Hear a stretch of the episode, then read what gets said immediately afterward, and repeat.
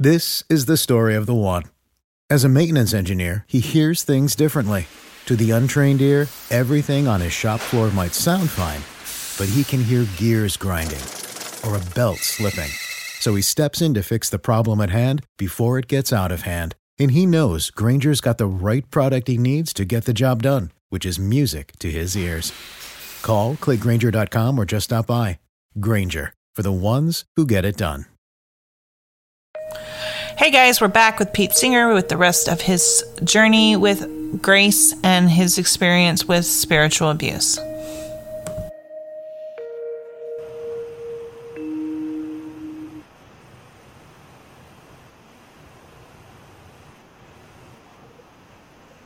We, have we touched on legalism? Because I think I... legalism inside the church, or would you say that's covered under fundamentalism? Um, I think fundamentalists are are who are most notably identified as legalistic, but I think that there's legalism on on all sides. Um, and it might just take a different a different version and a different appearance. And so, even if a church is not overtly legalistic,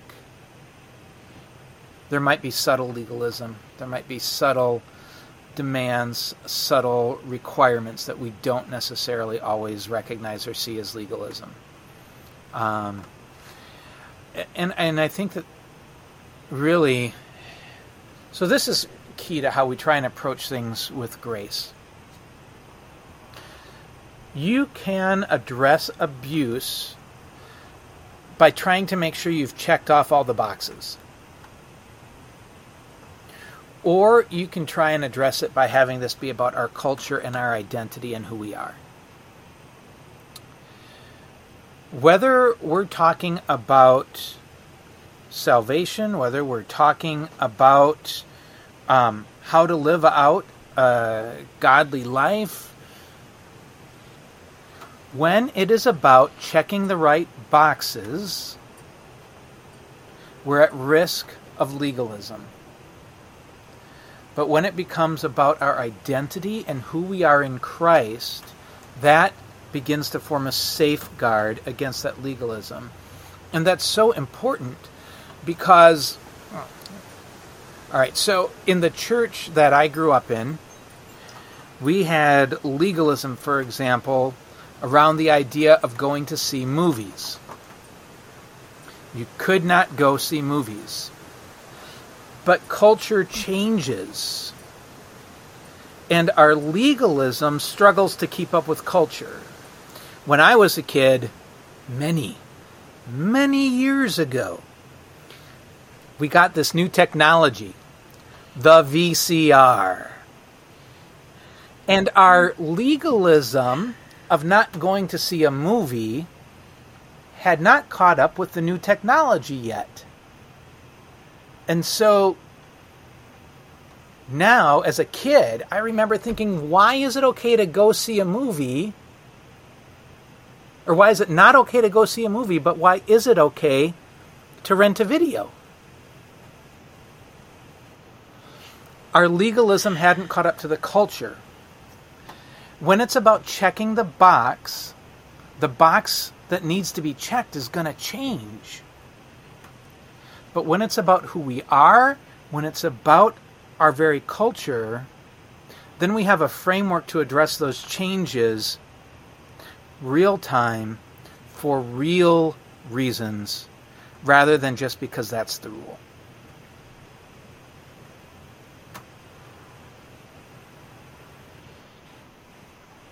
Yeah, no, I mean, that's, I mean, and I guess that goes also with omnipotence, with, you know, cheap grace as well. Because you're trying to find that balance, and the only way to find that balance is with your identity in Christ.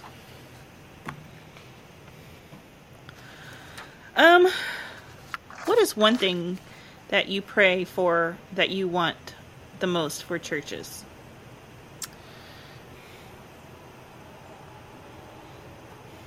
I think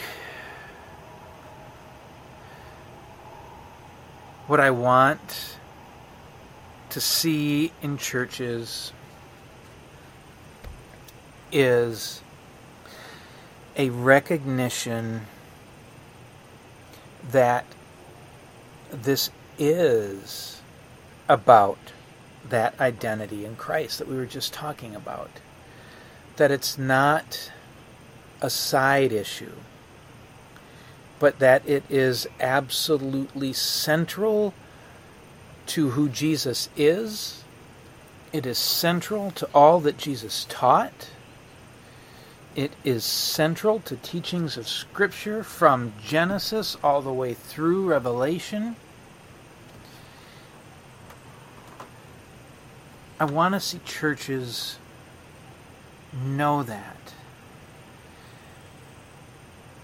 There, I was talking with a pastor who was doing a study, or not a pastor, but a professor, who was doing a study on trauma-informed principles in Sunday school programs. And what he noted was that there were a number of churches who had never been told what SAMHSA's six principles of trauma-informed practice are, who had never been told um, what SAMHSA's four R's are of trauma-informed practice, who'd never been told about the sanctuary model of trauma-informed practice or anything about trauma-informed practice. But when he went to look at their Sunday school ministries, every single one of them was being hit already. Why? Because it was about who they were. And there was an education component to it, but it was already who they were. And so they were already doing it. And what I would love to see in the church is for there to be a recognition that this is who we are, and for it to just be what we do, because it's who we are.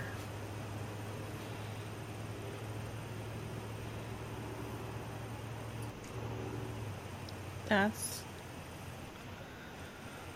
that's very important, because I think a lot of people forget that our identity is in Christ and not right. anything else. And when we forget that, we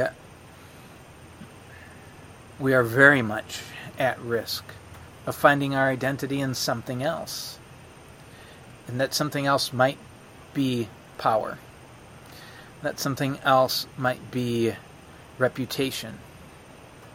And now these things start taking priority. I love how Paul writes about Jesus, and he says, in essence, Jesus was in the very form of God. And because he knew that, he didn't have to grasp equality with God. Because he knew who he was in Christ, or not who he was in Christ, but because he knew who he was as Christ, he could set aside all that and make himself of no reputation. And he could humble himself to the very point of death on a cross. But that humility goes all the way back to Jesus knowing who he was. And if we lose sight of who we are, we lose sight of the ability to have that humility. And we lose sight of the ability to have that humility, we are at risk of finding our identity in other things. And those things can lead us down a path that hurts and harms.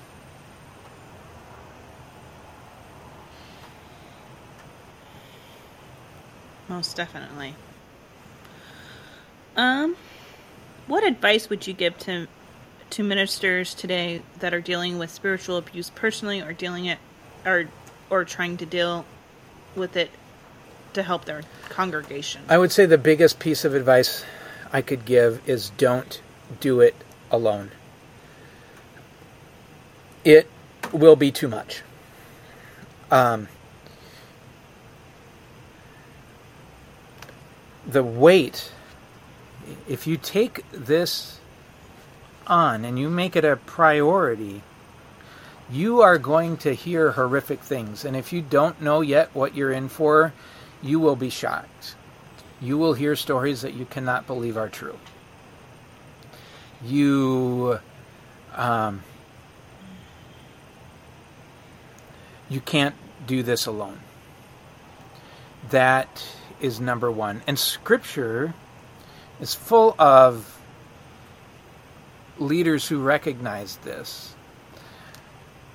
And full not just of examples of leaders who recognized they couldn't do it alone, but leaders who recognized they couldn't do it alone, but by the time they recognized it, were at the point of calling out to God as Moses called out to God, as Elijah called out to God and said, I can't do this anymore, please kill me. So we're not just talking about a little bit of burnout. We're talking about Moses and Elijah doing it alone and ending up suicidal. Moses and Elijah are kind of big figures in the faith. And if it can happen to Moses and Elijah, it can happen to you. And for both Moses and Elijah, when they called out to God and said, I can't do this anymore, please kill me, God's response was, I'm going to give you some people to walk this path with you so that you're not alone. So don't wait till you're at that point. Surround yourself with people who understand this issue. Surround yourself with people who understand you and can uplift and support you. I would also say keep returning to who you are. Keep returning to who Jesus is. Because if it again starts to become about the checklist, you're going to be at risk. So keep returning to who you are and to who Jesus is. And then the other thing that I would say is to find hope and to rely on hope. When I talk about hope, I am not talking about some pie in the sky type of hope. All right, so like I live in Minnesota. Um, I really hope that we don't have a cold winter this year. uh, I don't think our forecast for the winter just changed. I have a feeling that even though I hope we don't have a cold winter, we're going to have a cold winter. That's not the type of hope that I'm talking about. That's wishful thinking. So I'm talking about a grounded hope. A, a grounded hope that first rests in two factors. One is way power, the ability to see the goal and believe you can make it. The ability to see the goal and believe that you can make it is reliant very much on understanding who Jesus is and understanding who we are in Christ. That helps inform and helps us to see what the goal is, because the goal is that we're his bride and that we are acting as such. So there's way power, the ability to see the goal and believe you can make it, and then there's willpower. The ability to stay on the path towards the goal, even when that path is hard, because the path will be hard. And as you embark on this pathway, as you embark on this journey of hope, I would encourage that pastor to, to draw on that pastor or that leader, because it doesn't just have to be a pastor. Anyone who is in this work, to draw on four key beliefs of hope. One, it actually can be better. Victor Veith has written this work, and it blows me away every time I think of it. It's called Unto the Third Generation. And it's a call to end child abuse. Not, not just reduce child abuse, but end child abuse. He's laid out a one hundred twenty-year plan, which is why it's called Unto the Third Generation. It's very long-term. But he believes that the future can and will be better. And the next step is to realize not just that the future can and will be better, but that I have a role in making it better. It's not just I hope the leadership of my denomination does something. It's what am I going to do to make it better? We've seen too many times that if we wait for the leadership of our denomination, that's not going to happen. We have seen some instances where the leadership of the denomination actually does do incredibly good work. But so frequently we have seen waiting for somebody else, even the leadership of our denomination or the leadership of an individual church, is not going to get us there. So what can I do? What's my role in making it better? The third belief of hope is that there are many paths to the goal. When I got done with high school and I entered college, I knew that God's calling on my life was to address, to, to help people who had been hurt and to address some of the causes of hurt. And, and so knowing that that was God's call on my life, I entered a pre-med, pre-med program. In my sophomore year of college, when I came back as an elementary education major, that was still the call that God had on my life, because my goal hadn't changed, but I was on a different path to the same goal. I then took a few years off of college as my wife finished her degree, and then I returned for my degree as a psychology major. The goal was still the same, even though my path had changed. And then after I completed my undergrad work in psychology, I completed my master's in social work. The path might change, but that doesn't mean that the goal has changed. And then the final belief of hope, which seems almost counterintuitive to hope, is that every single one of those paths is going to be filled with obstacles. There will be no easy path. There will be no cakewalk.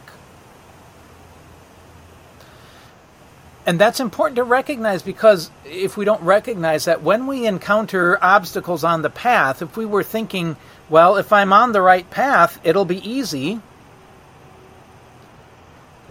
then we leave the path. And we can lose sight of the goal.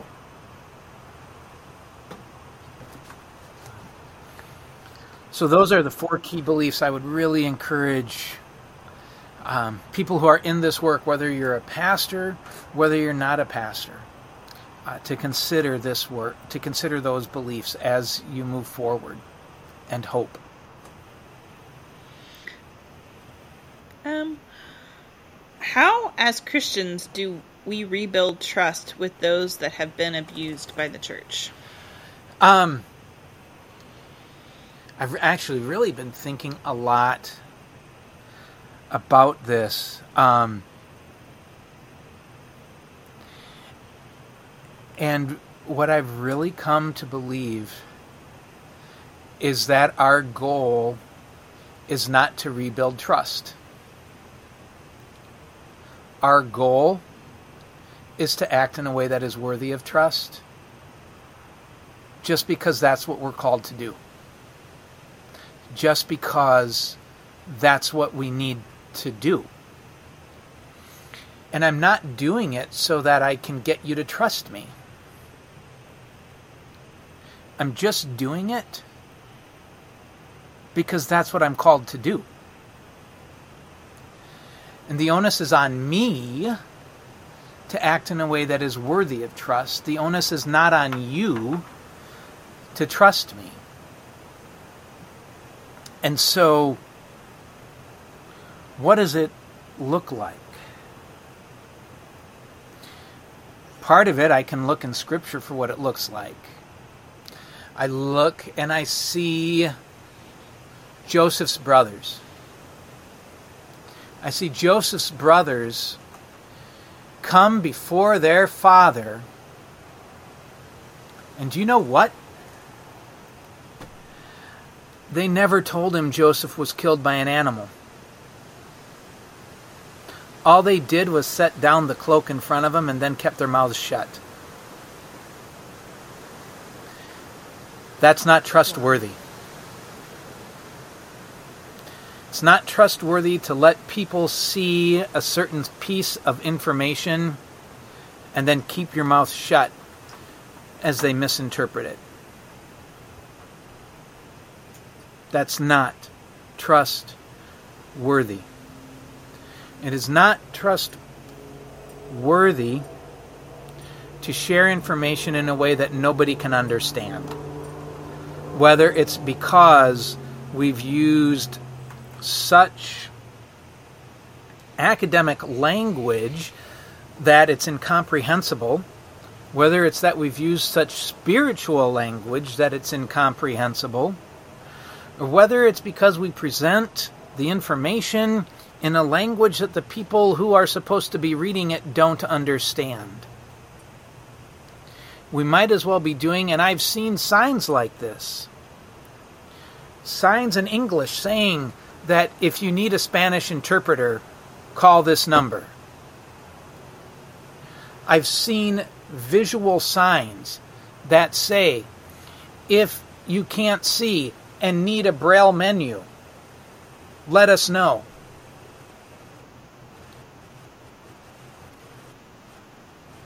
I mean, this is not, this is not trustworthy. We are Seriously, we are communicating in a way that people will not understand and that we know they won't. And this is not trustworthy. And it's also when. When do we communicate? Do we communicate only after we've been given the notice from the attorney? Do we communicate only after we learn that the person's posted it on social media? Do we communicate only after we've learned that Christianity Today is going to run a story?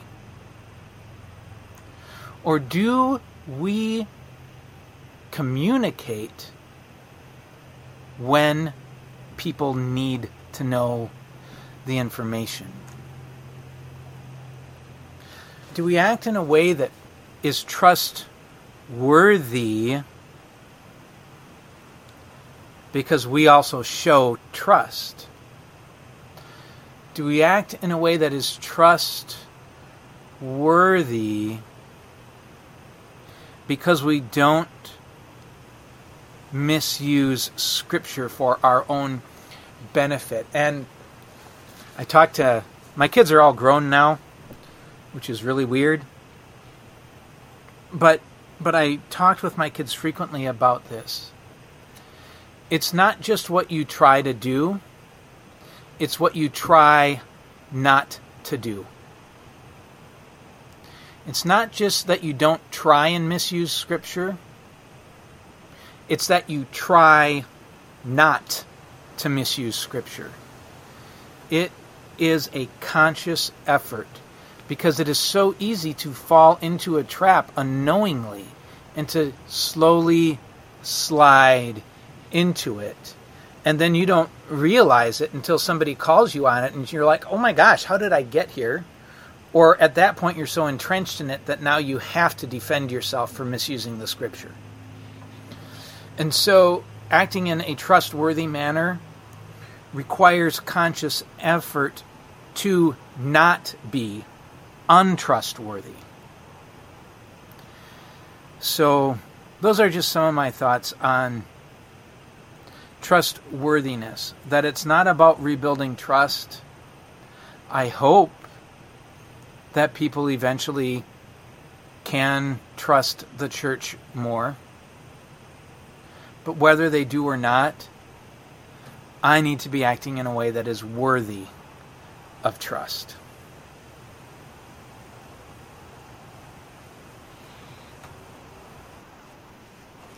I think we could all learn from that, because that can be challenging to do, and I think it takes a lot of integrity, which I think a lot of us struggle with, and knowing wisdom with trustworthiness, which is can be challenging at times. All right, guys, thanks for listening. Uh, Pete's going to be back next week. Always follow us on your favorite platform for social media or on podcast. And if you have any questions or want to reach out or learn more about Rachel and Recovery, always go to rachel and recovery dot com. Thanks for listening. Tune in next week at ten a.m. on Thursday. This is the story of the one. As a maintenance engineer, he hears things differently. To the untrained ear, everything on his shop floor might sound fine, but he can hear gears grinding or a belt slipping. So he steps in to fix the problem at hand before it gets out of hand. And he knows Granger's got the right product he needs to get the job done, which is music to his ears. Call, click Granger dot com, or just stop by. Granger, for the ones who get it done.